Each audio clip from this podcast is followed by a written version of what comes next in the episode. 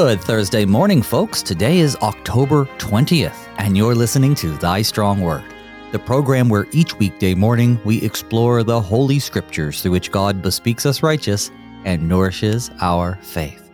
I'm your host, Pastor Phil Booe of St. John Lutheran Church in La Vergne, Minnesota. Thank you for tuning in. If this is your first time joining us, welcome. And for those of you who are coming back for more, I'm just blessed you're here. Be sure to tell your friends and families so that they too can be a part of the Thy Strong Word family by listening over the air on AM 850 in St. Louis, online at kfuo.org, or through their favorite podcasting app. Also, a shout out to our sponsor, the Lutheran Heritage Foundation. Learn more about their translation and publishing work at lhfmissions.org. And while you're online, send me an email too ask a question, make a comment, just say hello. It helps me to hear from you because you too are a part of the conversation. Email me at pastorbooe at gmail.com. That's P A S T O R B O O E at gmail.com. Well, our text for this morning is Daniel chapter 5. King Nebuchadnezzar fades away into the background of history. Decades have passed, and now new royalty enters the picture. This time, Belshazzar. Not to be confused with Daniel's Babylonian name, Belteshazzar. Belshazzar, history has revealed, is the son of King Nabonidus and crown prince of Babylon. And proving his unsuitability for rule, Belshazzar is partying and getting drunk while Persian soldiers are besieging the walls of Babylon. An ethereal hand writes a mysterious message on the wall who can interpret? Well, if the last four chapters hasn't proven it already, Daniel can, of course. And to help us interpret Daniel 5 this morning, I'm pleased to welcome my guest, the Reverend Rick Jones. He's the chaplain and vice president of spiritual life of the Dakota Boys and Girls Ranch, and he's located in Minot, North Dakota. Pastor Jones, welcome to Thy Strong Word. Thank you. I really, really appreciate being here. Great opportunity. Excellent. Well, we're just happy to have you here. And this has been a great text so far, Daniel. But before we pray and get into the text, and I know we have a lot to cover, but if you would, please share with our listeners just a little bit about what the Dakota Boys and Girls Ranch does and uh, where you do it. Sure. So we are a recognized service organization of the Lutheran Church Missouri Synod. Our mission is to help at risk children and their families succeed in the name of Christ and how we do that is through residential treatment centers and education and outpatient services for mental health and counseling um, through our, our centers in uh, Minot, Bismarck, and Fargo, North Dakota.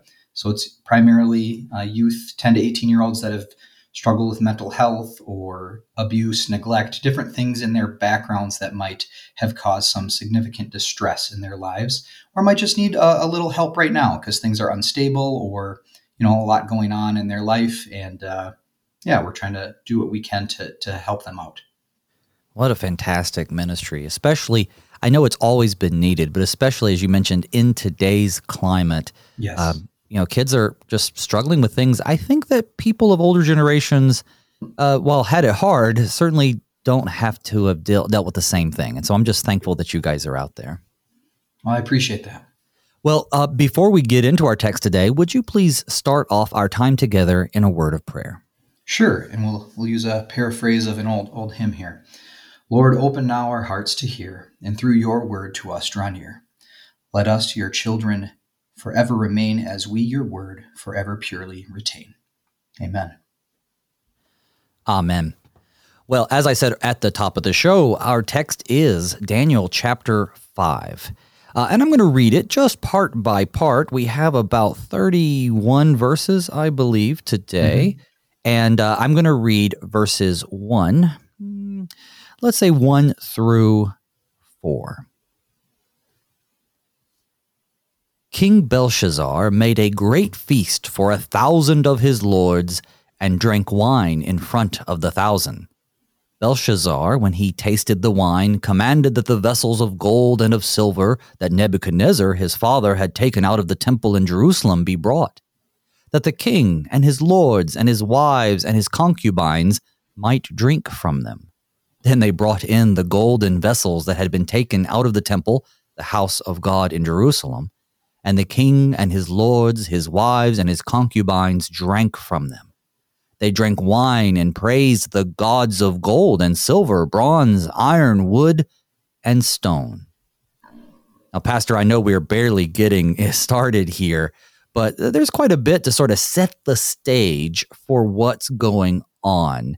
And we know that Belshazzar has come along after Nebuchadnezzar, uh, but, you know, paint a picture for us. What is going on? Sure. So, um,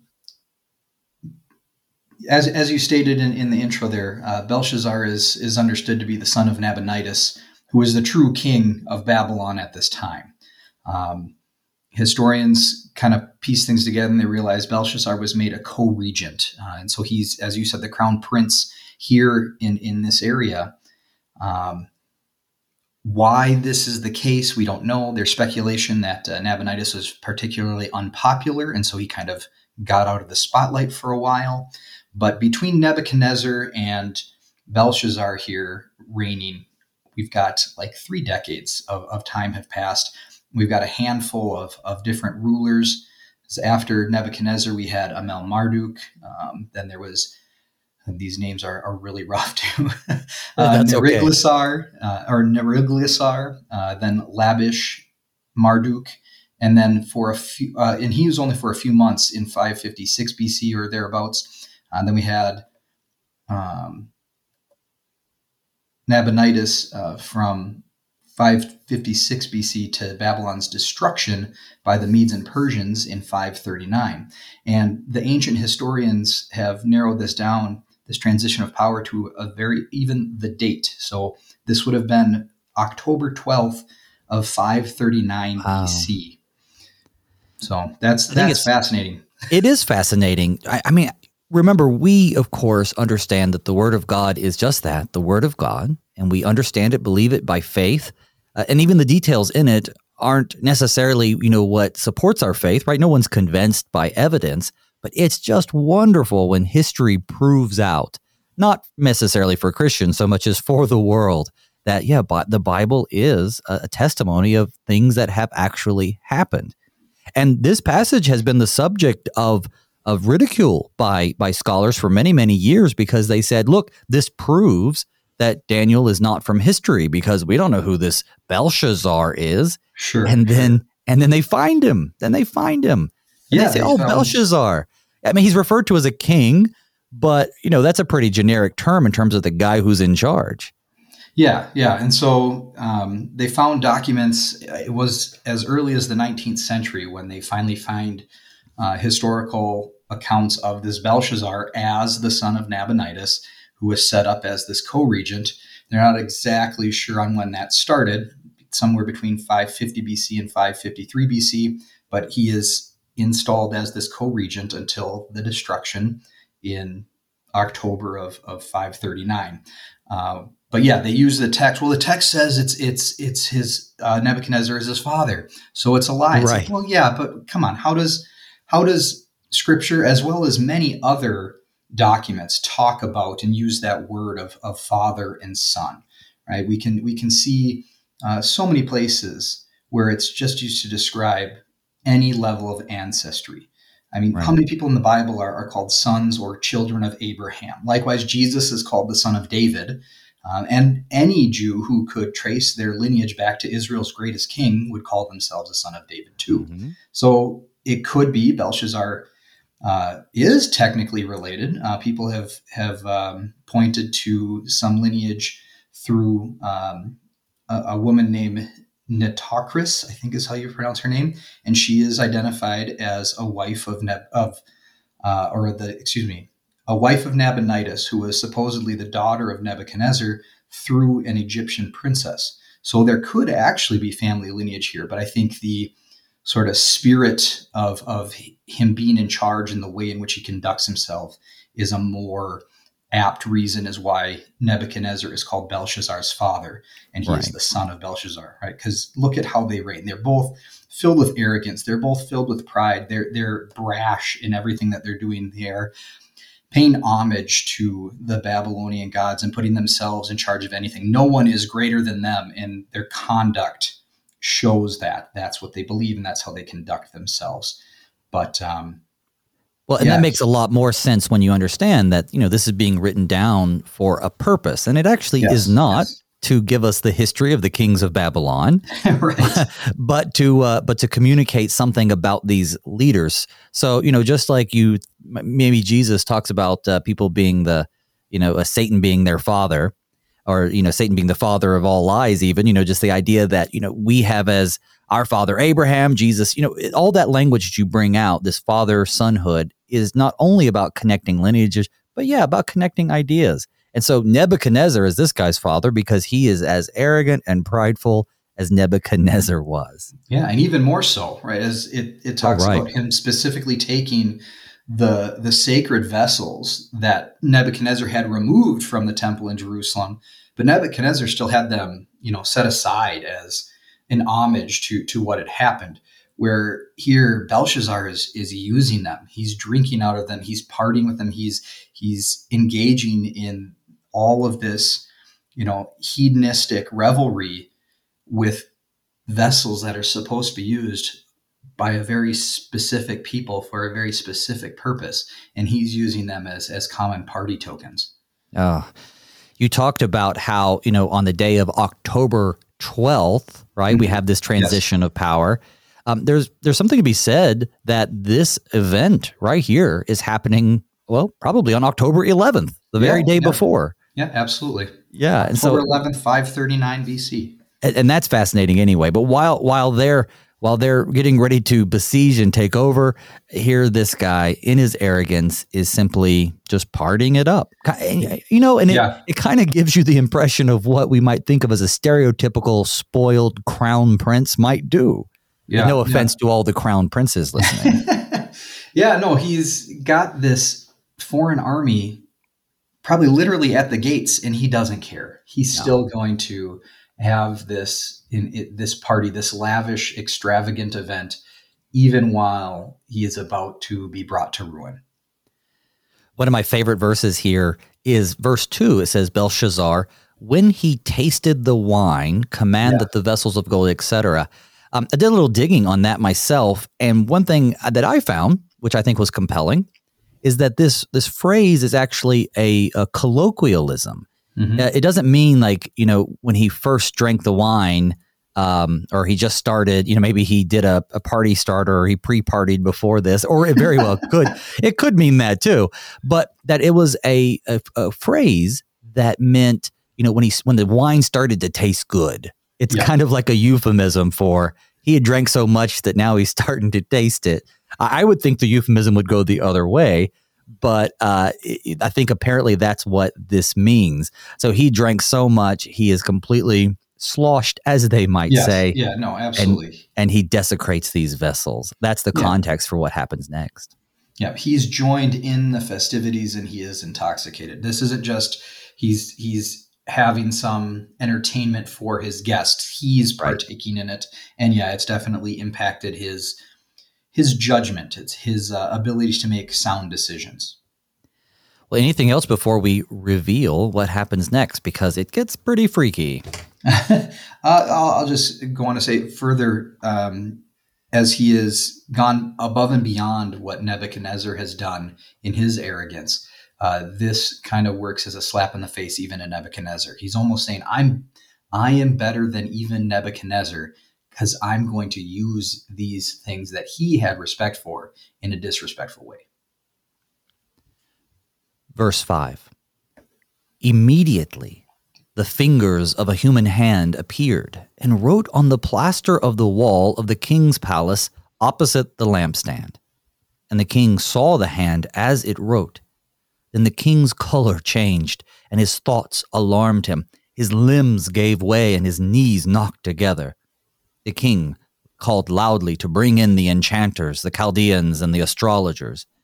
The king declared to the wise men of Babylon Whoever reads this writing and shows me its interpretation shall be clothed with purple and have a chain of gold around his neck and shall be the third ruler in the kingdom.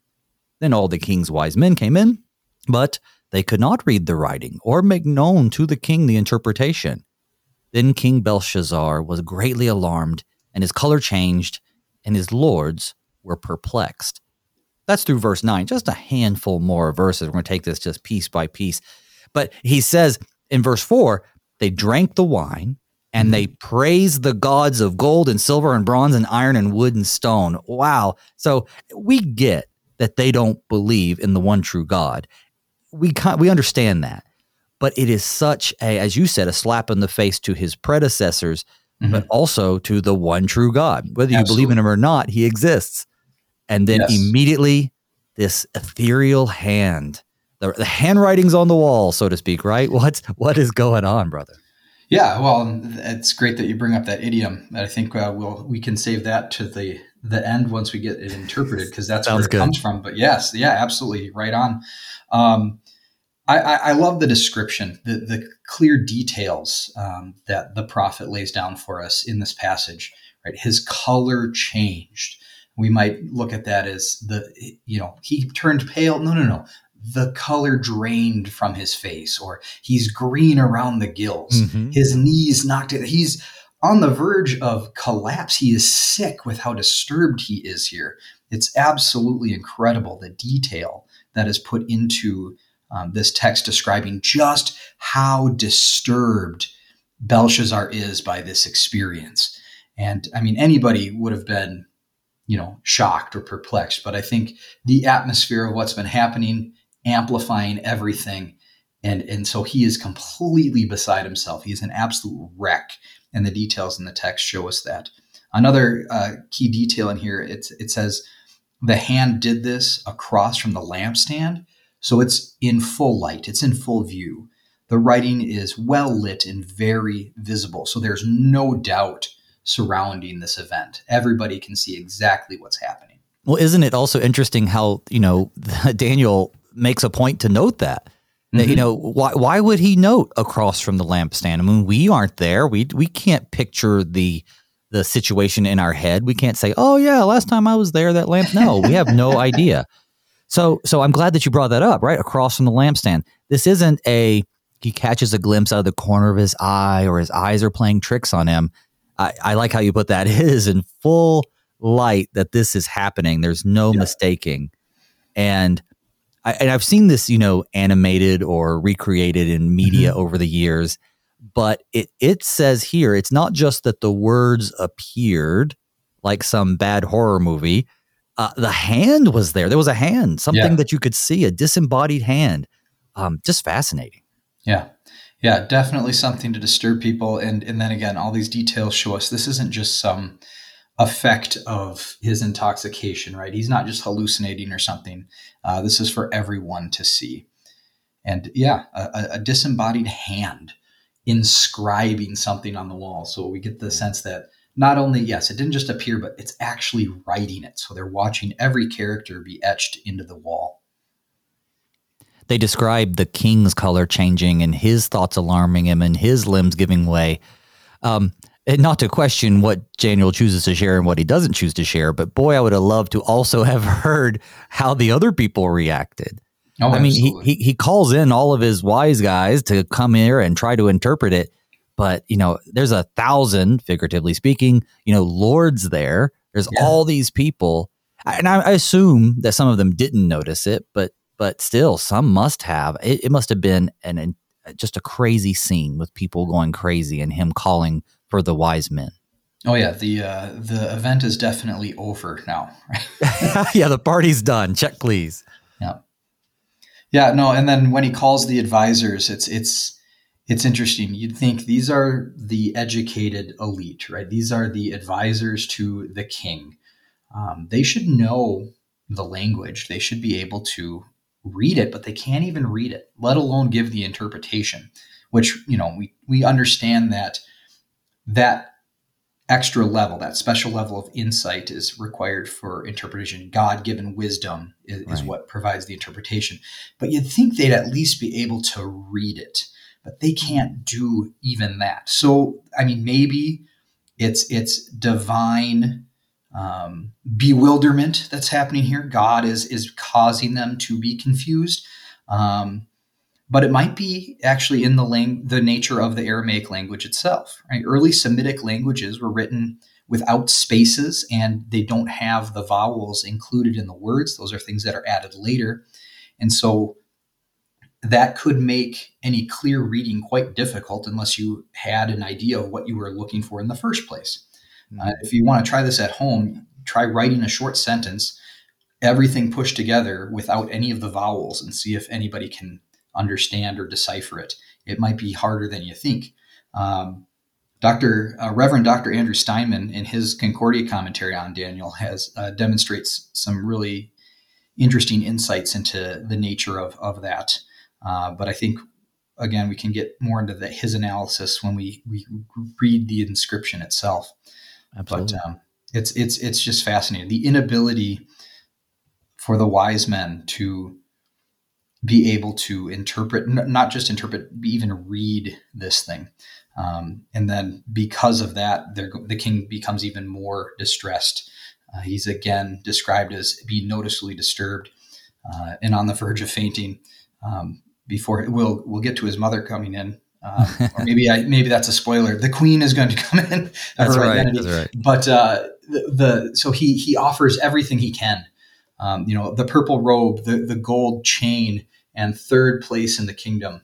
Uh, this is another thing that's helped people speculate and piece together who this Belshazzar is. If it was the full king, he'd be able to offer position number two, right? You'd be right. second in the kingdom only to me. But because that's his position, he cannot do that. So he can only grant the third position. Uh, so more indication that this is Nabonidus' son. And then um, I found an interesting note about the, the purple. We almost automatically go to, well, purple is the color of royalty. Mm-hmm. So he's making Daniel one of the, the royalty. But if you read the ancient commentators on this, they say that purple would not have had that significance yet, hmm. especially mm. in uh, the pagan lands, in Babylon. And they instead suggest, and Tertullian in particular, claims that purple was a mark of free birth. So being uh, given a purple robe would have signified that you are not a slave, you are not a captive, you are not an exile anymore, you are a full citizen wow. of a ruling nation. So this is like, you know, how in the New Testament Paul is able to appeal to Rome because he's a Roman citizen. This would be like doing that for anybody who's able to interpret it. So in this case, it'll be Daniel. This would signify that he is no longer considered a captive person from the exile, but instead a member of Babylon.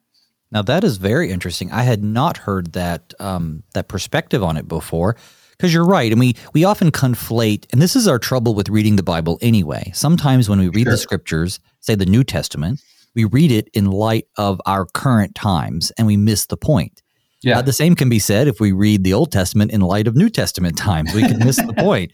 And uh, yeah, I'm glad you brought that up. That'll be something that I'm going to write down and dig into later because I find that very fascinating. Yeah, and it's almost it's something I did not find in any of the modern commentaries. But again, going back to the ancient commentators, so those that were closer to the time, um, and Tertullian was not the only one that mentioned it. He's just the one that laid it out the most clearly. So yeah. Well, let's let the queen come in because we have a few minutes before the break. So I'm going to be reading verses 10 through 12, just two more verses, but they're kind of long. Here we go. The queen, because of the words of the king and his lords, came into the banquet hall, and the queen declared, O king, live forever. Let not your thoughts alarm you, or your color change. There is a man in your kingdom in whom is the spirit of the holy gods. In the days of your father, light and understanding and wisdom, like the wisdom of the gods, were found in him. And King Nebuchadnezzar, your father, your father the king, made him chief of the magicians, enchanters, Chaldeans, and astrologers. Because an excellent spirit, knowledge, and understanding to interpret dreams, explain riddles, and solve problems were found in this Daniel, whom the king na- named Belteshazzar. Now let Daniel be called, and he will show the interpretation. So the queen, yeah, she rolls in here and she says, "Yeah, I know this guy. I know a guy, Daniel. you know, you." But she does call King Nebuchadnezzar his father, which sounds to me like maybe this is a title that he had taken for himself more than just. I, I mentioned earlier Daniel using it to indicate the the similar attitudes of pride between them. But now that I see this, it does make me think just a second second thought that maybe this is something that he, you know, he he King Nebuchadnezzar was well known, and he, that's maybe how he wanted to be known. So perhaps his mom coming in and you know obviously paying homage to his status uh, refers to him in the way he wants to be known. I don't know. I'm just spitballing here, no, but yeah, now mom comes in. Yeah, that's definitely a possibility. Um, but yeah, I mean, regardless, Queen here probably more likely understood as the Queen Mother, or at least Belshazzar's mother, probably the the wife of Nabonidus, who is the true king. Um, some have kind of thought, well, maybe it's his grandmother and, and it's a wife of Nebuchadnezzar or something, but I, I think it's just simpler to think of her as the Queen Mother here. Yeah. Um, and it also explains her absence from the feast, right? Um, why wasn't she there? Because you know she doesn't want to hanging out with her her son and his drunken friends, right? Exactly. And then uh, uh, she also has a better knowledge of Daniel's service record, and she's given the title queen. I think the queen mother is the the easiest explanation here. But then, uh, as you brought up, she identifies Belshazzar as the son of Nebuchadnezzar. Um, I think with the the role she is uh, going to be directing for Daniel to play in this narrative, um, you can get that tied into that brash and prideful actions of Belshazzar because she saw what it did to Nebuchadnezzar, right? He's humbled in his experiences with Daniel and Daniel's God, the living Lord, and, and he needs the same lesson. But uh, I, I, like what you brought up about maybe he's taking this on himself and he's trying to show I'm even greater than our greatest king. Right. Um, and and I think her threefold repetition here is really getting at that, right? Oh, your father had somebody who did this, and then the father, your king, your king, the fa- the king, your father, um, over and over again. Uh, she's she's really laying into his identity, Nebuchadnezzar's identity as Belshazzar's father, and and Belshazzar is Nebuchadnezzar's son. But she could um, be chiding him too. You think, like you know, not, not little, just yeah. It, it could be, but either way, I, I, think that repetition is showing us that there's definitely something here. Um, not necessarily that uh, she's confused or the text is confused onto their actual identities, but really trying to cement the thematic um, sure. ancestry here. It's almost her her repetition is almost like a, a methinks she does protest too much type yeah. rhetorical device. Although technically it's inverted here, right? Because she's not negating or denying charges, but instead making them. Um, but then her her testimony of who Daniel is is absolutely incredible, right? She describes the way she describes his character, a Babylonian queen, so somebody who has a lot of clout in this pagan foreign land, is proclaiming some very gratifying remarks about Daniel's quality, his quality of character. She not only praises his ability to interpret dreams and puzzles, she also identifies his talents and character as coming from a divine spirit, right? She says Daniel is gifted with a spirit of the holy gods. I think to have his conduct speaks so highly, even in this very foreign, very hostile land, is a pretty good indicator that Daniel was an exceptionally faithful man. And we should probably be taking character notes from him as an mm-hmm. example of living out the faith, even in a hostile environment. Yeah, I think that is definitely a testimony to Daniel. I mean, he received accolades from King Nebuchadnezzar and now this uh, Queen Mother, and over a period of time too, he hasn't he hasn't lost this reputation. Uh, he right. continues. I, I, get the impression that he's no longer serving in the position that Nebuchadnezzar had given him. Um, yeah, he's probably yeah. well. He's we've got at least you know around thirty years since since those events, and so likely you know he's retired he's he's beyond his time of needing to serve but uh, clearly his fame is still around and so people understand who he is and know what he has done for the kingdom um, but yeah not uh, not serving in an active capacity at this time same with his friends we don't hear much about them anymore yeah yeah well, we are at the time for our break, brother. So, dear listeners, don't go anywhere. We're going to pause and listen to these messages, but in just a few moments, when Pastor Jones and I return, we're going to continue our discussion of Daniel chapter 5. We'll see you on the other side.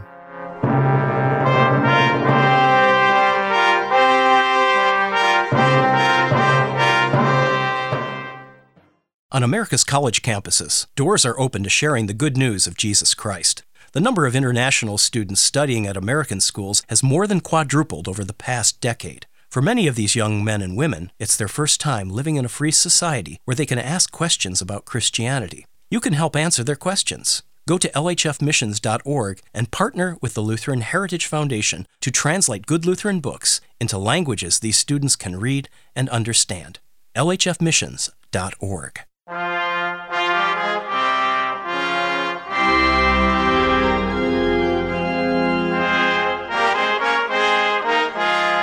Welcome back to Thy Strong Word. I'm your host, Pastor Phil Booe. With me today is the Reverend Rick Jones. He's the chaplain and vice president of spiritual life of the Dakota Boys and Girls Ranch and RSO in North Dakota.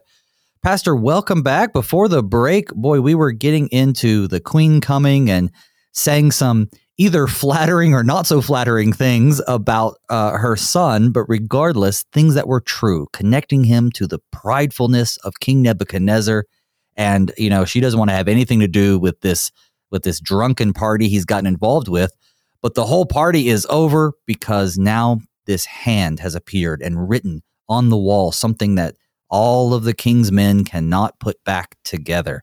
And so we are going to get into our next text uh, the next verses and that's going to be daniel's interpretation of it. Yeah. Um so anything else you want to lay down though before we get into those verses? Um, yeah, I think just the the themes that are that are coming out right is the connection between Nebuchadnezzar and Belshazzar in their arrogant conduct of of elevating themselves not just above other people but above the God of Israel, uh, and that is that that sort of idolatry even of the own heart the self the self idolatry is is what is dripping through these pages. And we're going to see what the ultimate sort of comeuppance is going to be. Excellent. We're going to read just a few verses, um, 13 through uh, through 17, I believe. Here we go. Then Daniel was brought in before the king. The king answered and said to Daniel, You are that Daniel, one of the exiles of Judah, whom the king my father brought from Judah. I have heard of you, that the spirit of the gods is in you and that light and understanding and excellent wisdom are found in you. Now the wise men, the enchanters, have been brought in before me to read this writing and to make known to me its interpretation, but they could not show the interpretation of the matter. But I have heard that you can give interpretation and solve problems. Now, if you can read the writing and make known to me its interpretation, you shall be clothed with purple and have a chain of gold around your neck, and shall be the third ruler in the kingdom. Then Daniel answered and said before the king, Let your gifts be for yourself, and give your rewards to another. Nevertheless, I will read the writing to the king and make known to him the interpretation. That's the end of 17. Yeah. So, uh, but yeah, so Daniel is summoned. He comes in, and I mean, to Belshazzar's credit, he he he's try. It, it sounds like he's trying to be respectful. You know, I've heard you can do all these great things. I, I heard you you were this this great guy. Although it might be a little bit, um, maybe he's given his his mom the corner of his eye here to you know, yep, that's right. You do what you need to do. right. You know, like, is is she going to yell at me if I don't do this the right way? Um, but yeah, he makes it clear he doesn't know Daniel personally. Um, he's only heard of him secondhand. There is a little bit of sense of respect and veneration from from Belshazzar. Um, you know, acknowledgement that it that it was suggested maybe Daniel can actually help him, and so he's he's doing this.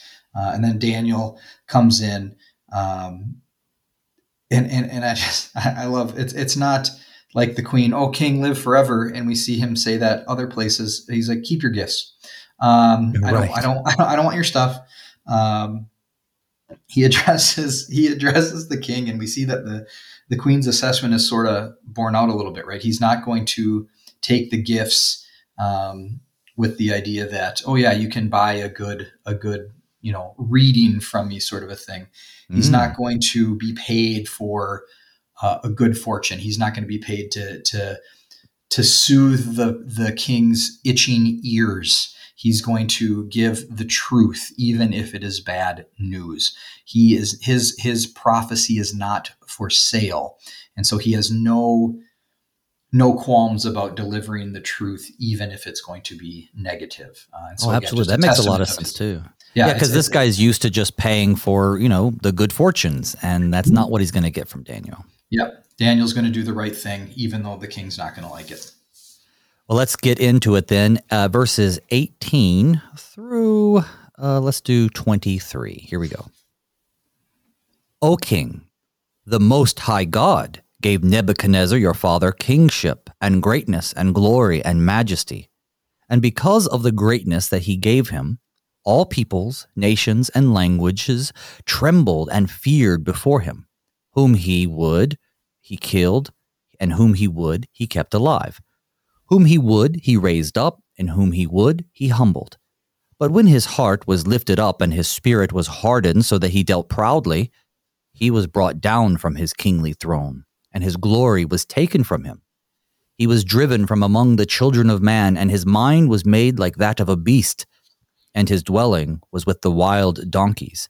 He was fed grass like an ox, and his body was wet with the dew of heaven until he knew that the Most High God rules the kingdom of mankind and sets over it whom he will.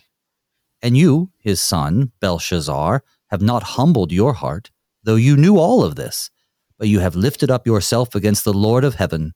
And the vessels of his house have been brought in before you, and you, your lords, your wives, and your concubines have drunk wine from them. And you have praised the gods of silver and gold, of bronze and iron and wood and stone which do not see or hear or know, but the God in whose hand is your breath and whose are all your ways, you have not honored. All right, so far, so good. He lays down the law. You know, basically, oh, son of Nebuchadnezzar, you didn't learn the lesson that he learned. And we get a little a revisit to what happened to King Nebuchadnezzar. Right, right. Yeah, so Daniel is not afraid to call out Belshazzar's sins of arrogance and pride and idolatry. Right? He compares him straight away to Nebuchadnezzar with his mockery of, of Yahweh, the one true God. And he points out that he has elevated himself above all else, including the living Lord, as he, you know, thinks he's in charge of life, just as Nebuchadnezzar did. When Nebuchadnezzar did this, though, he was humbled. God laid him low through madness and becoming like uh, any other creature, any other beast of the field, right? God stripped away Nebuchadnezzar's humanity to show him his rightful place. Belshazzar has failed to learn from the example of his predecessor, of his father, in this sense. And so God will also have to teach Belshazzar a lesson in humility. Daniel points out the idols that Belshazzar is venerating with the banquet and uses these lifeless false gods that are created by human hands to establish the extreme contrast to the real power of the Lord who gives the very breath of life and reigns over all of creation. So, this is who Belshazzar is mocking and who he is insulting with his disgusting behavior. And Daniel, yeah, he doesn't doesn't shy away from delivering this harsh word before he even is going to interpret or read the the message that's been written on the wall. Yeah, and let's get to that message because this is just the last few verses, and then we yeah. can continue to parse it all. Uh, this is verses 24 through the rest of our uh, chapter, which is 31. Then from his presence the hand was sent, and this writing was inscribed. And this is the writing that was inscribed Mina, Mina, Tekel, Parsin. This is the interpretation of the matter. Mina, God has numbered the days of your kingdom and brought it to an end. Tekel, you have been weighed in the balances and found wanting. Peres, your kingdom is divided and given to the Medes and the Persians. Then Belshazzar gave the command, and Daniel was clothed with purple. A chain of gold was put around his neck, and a proclamation was made about him that he should be the third ruler in the kingdom. That very night, Belshazzar, the Chaldean king, was killed, and Darius the Mede received the kingdom, being about 62 years old. Thus ends our text. So, uh, you know, forgive the poor pronunciations of what is written, but they they seem to mean something clearly in terms of their uh, you know first level reading on the surface level, and then mm-hmm. he interprets each of them for us. Uh, but take us into that, Pastor. You know what you know, he's he's interpreting these things, but it definitely takes more than just understanding what the words mean to understand what they are intended to communicate. Yeah. So first again daniel starts off by showing his disregard for the king's favors and riches and after openly calling out the sins of the kingdom daniel sets right to the task that's been set before him and he seems to easily both read and interpret this message that no one else was able to, to even figure out the, the beginning of uh, as I, as I kind of referenced earlier, Reverend Dr. Andrew Steinmann has an intriguing explanation as to why these so called wise men uh, may mm-hmm. have had difficulty. So, due to the Aramaic script's lack of spacing and vowels, the message would have just been a, a long jumble of letters. So, this provides the possibility of many words being extracted from the writing. So, mm. secondly, um, once words are identified, some coherent message must be gained from these words. So, even if they would have been able to come up, well, maybe it's these, you know, words. They have to come up with an interpretation afterwards. But you know, we, we, we start to see how big of a puzzle this is. Um, from, from Daniel, uh, we see the text of the message contains three words mene, tekel, and parsin. Um, Daniel gives us the meaning as Belshazzar and Babylon's uh, time being finite, judgment is not in their favor, and the kingdom will be divided for the Medes and the Persians. And Steinmann uses those words as they were given as mene, tekel, and paris uh, to be a triple double entendre. So all three terms are also various weights of measurement in Babylon. Uh, the mene would have been the mina, uh, and the word itself can actually mean to be counted. But additionally, um, as you sort of make it a verb, it can be to be paid out. So the it, here it's describing not just time running out for Babylon, but also as God paying out what their actions deserve. He's settling accounts in effect. Uh, that's the mene. And then the tekel is, is the Aramaic shekel. Uh, and the word itself, again, can mean to be weighed, but also has the nuance of being light, so lacking that weight.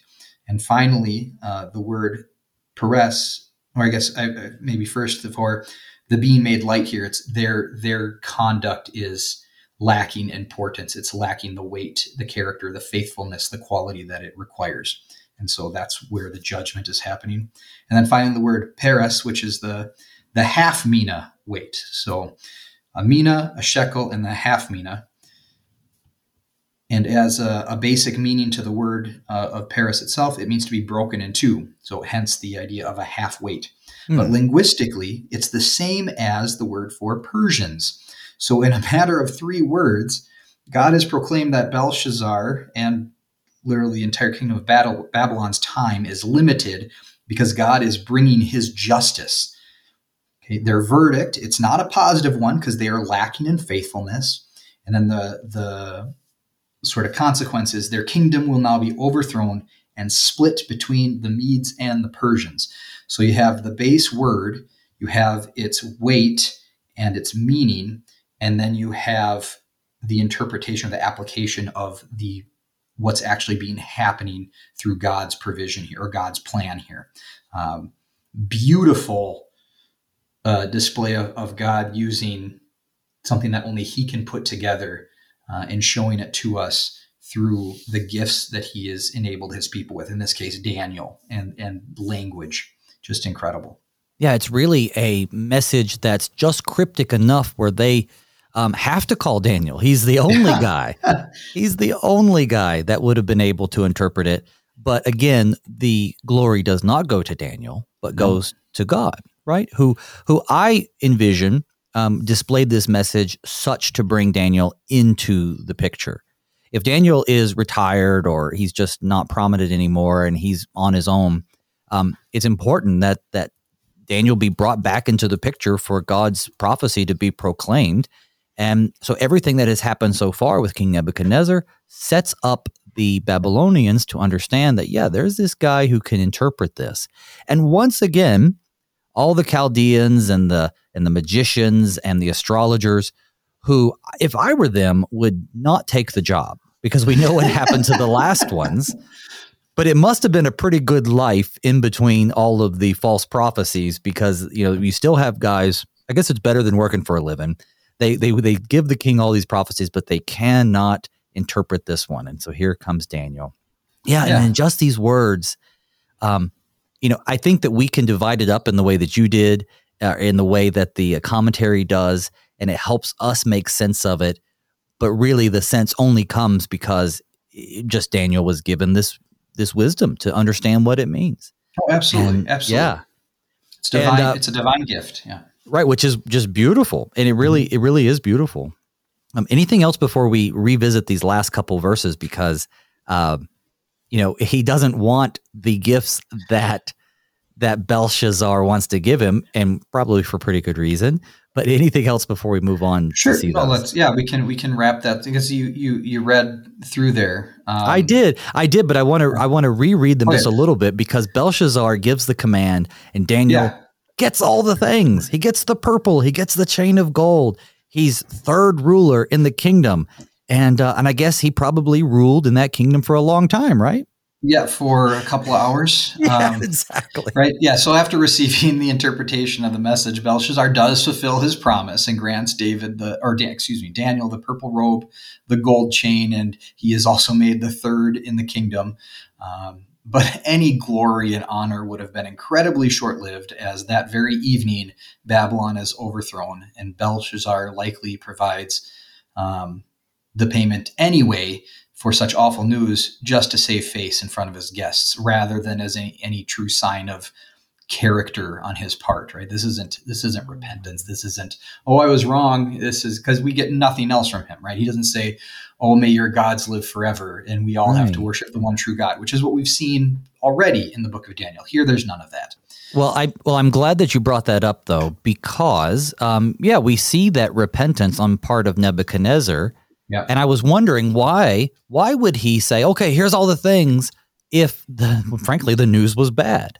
Yeah. Yeah. What's really fascinating to me is not only did he pay Daniel the things that he said, mm-hmm. but Daniel himself has seemingly grown. And the reason I bring that up is because the last time he was offered to be the chief magician, he said, "Yeah, sure, but I also want something for my buddies." Yeah, and and so he readily accepts all of this glory, um, and so you know, not that you know the benefits we receive from being faithful to God are a bad thing, but you know, he kind of reveals this dream to Nebuchadnezzar. Nebuchadnezzar rewards him with all of these things, and he he takes them. He negotiates to get some stuff for his buddies too, and they're prefects or something like that. Yep. And now, you know, many decades later, it's all about nope, just the glory to God, just an opportunity to proclaim that your gods are nothing and that there's only one true God. So I don't know it's as much that Daniel knew that these rewards would come to nothing within the night as much as it is he's grown in his maturity about you know the service that he renders is solely for God. Yeah, and likely it's both, right? He, he well, understands yeah. what God's plan is going to be. He knows uh, any of the the kingdoms of this world are are are fading, and so he's he's looking for the reign of eternity, and that's what he's trying to serve. Um, so that's very likely. But yeah, I mean, touching again on the differences between um, Belshazzar and Nebuchadnezzar, you know, the fall of Babylon and, and Belshazzar's death here at the hands of the Medes and the Persians, it, it's it's God's plan for justice. He provided a similar lesson to Nebuchadnezzar. After having his humanity stripped away, Nebuchadnezzar repented then, right? And he gave glory to God. Belshazzar, on the other hand, engages in such extravagance and arrogant debauchery that even the, the, the Medes, even with them right on the doorstep, he, he doesn't seem to care. There, he's willing to defile these sacred vessels of, of another nation in spite of all that has transpired in the history of his kingdom. And it just seems clear there's no repentance in his heart. And so, more than just the humanity being stripped away from Belshazzar, it is his very life that is demanded from him as a final testimony to who has the true power over life and death. It is not man, it is no man, it is God alone.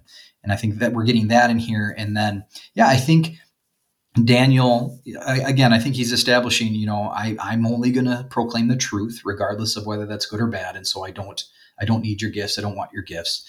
But yeah, there's no there's no sense then. Well, I also want to use this to serve God's people or whatever. It's just okay. Give me the stuff, I guess. Um, I'll, I'll wear I'll wear your robe. I'll wear, wear your chain. Um, but yeah, it very very shortly lived um, because then you know the kingdom is given to this Darius the Mede, who again lots of debate about who this this person is. That's another um, text that people have used to sort of criticize the Bible as being ahistorical and things. Um, but there's been debate about this for for you know a millennia. Several of the ancient commentators suggest he is a nephew of Cyrus the Great, but again, I think a simpler solution is that Cyrus and Darius the Mede are one and the same person. References to his age, you know, that he is known as a Mede, as well as the timeline um, in several different regards from extra biblical books and, and things as well. I think it, that makes it the easiest solution. They are the same person. Uh, and I also think that the reference to Darius as 20 or 62 years old is not just an identifier of the person, but also shows God's control of all the events of his people's history. Because that would put his birth at 601 BC, which is just a few years after the deportation of the Jewish peoples to Babylon.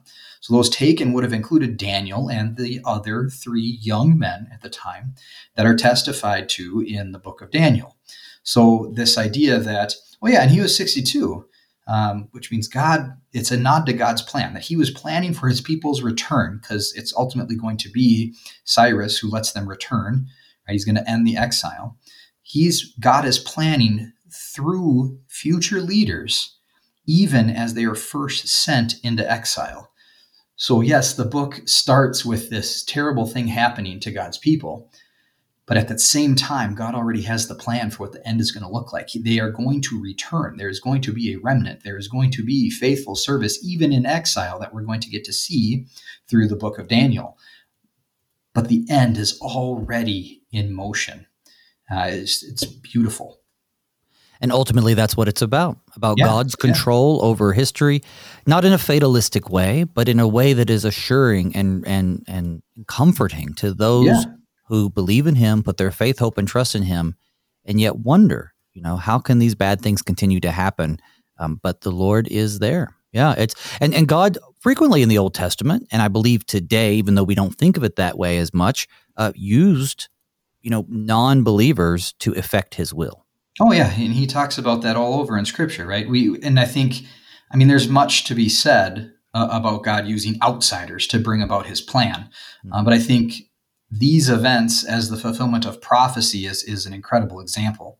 Um, I was looking through something, Jeremiah 50, verse 2 and verse 24 uh, say this Announce and proclaim among the nations, lift up a banner and proclaim it. Keep nothing back, but say, Babylon will be captured. Bel will be put to shame. Marduk filled with terror.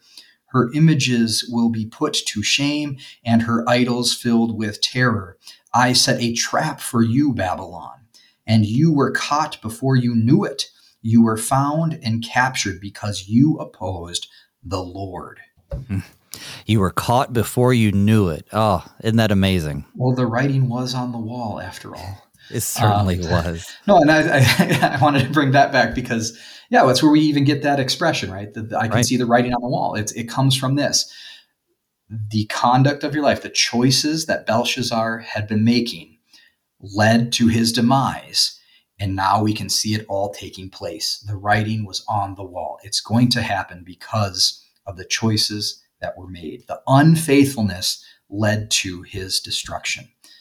Um, just incredible. Uh, what lessons can we learn from this? So much. Um, yes, faithfulness, even in dark times, uh, that God is in control of everything, um, but kind of connecting it with, again, that theme over and over of Nebuchadnezzar, that arrogance, that pride being the father of Belshazzar's pride and arrogance. I, I found this in First Peter chapter 5, it's verses 5 through 7 says, Likewise, you who are younger, be subject to the elders. Clothe yourselves, all of you, with humility toward one another. For God opposes the proud, but gives grace to the humble. Humble yourselves, therefore, under the mighty hand of God so that at the proper time he may exalt you, casting all your anxieties on him because he cares for you. Even in exile, even in the midst of our pain in this life, God's plan will come about, and He has planned it that way from the beginning. We see it through the events of history in the Old Testament, uh, but ultimately we know that comes through Christ, right? The the the struggle, the the exile, the the pain that we experience in events like the Israelites faced when they were in exile, those same sort of lonelinesses, the the um, the fear, the the animosity, the the hostility that we might face in the world today, all of that uh, is made up for in Christ, and God planned that from the very beginning. He sends him to feel that hostility, to take on that pain, to take on those burdens as he takes it to the cross. And so we humble ourselves knowing he has already accomplished it for us. Just as Daniel is able to come in and confidently say, Yeah, uh, you're not supposed to think you're better than God. He's the one with the plan, and now he's going to prove it. We can be there right there with him, having that same confidence as we look to everything being accomplished for us in the cross. I'd like to thank my guest this morning, the Reverend Rick Jones, chaplain and Vice President of Spiritual Life of the Dakota Boys and Girls Ranch. Thank you, Pastor, for being on the show. Absolutely. Thank you, Pastor Booe. Really enjoyed being here. Thank you, too, dear listener, for tuning in to Thy Strong Word. I've been your host, Pastor Phil Booe. Join in tomorrow as we go right into the lion's den with Daniel in chapter 6. Until then, may God's peace and blessings be with you all as we pray Father, keep us in thy strong word.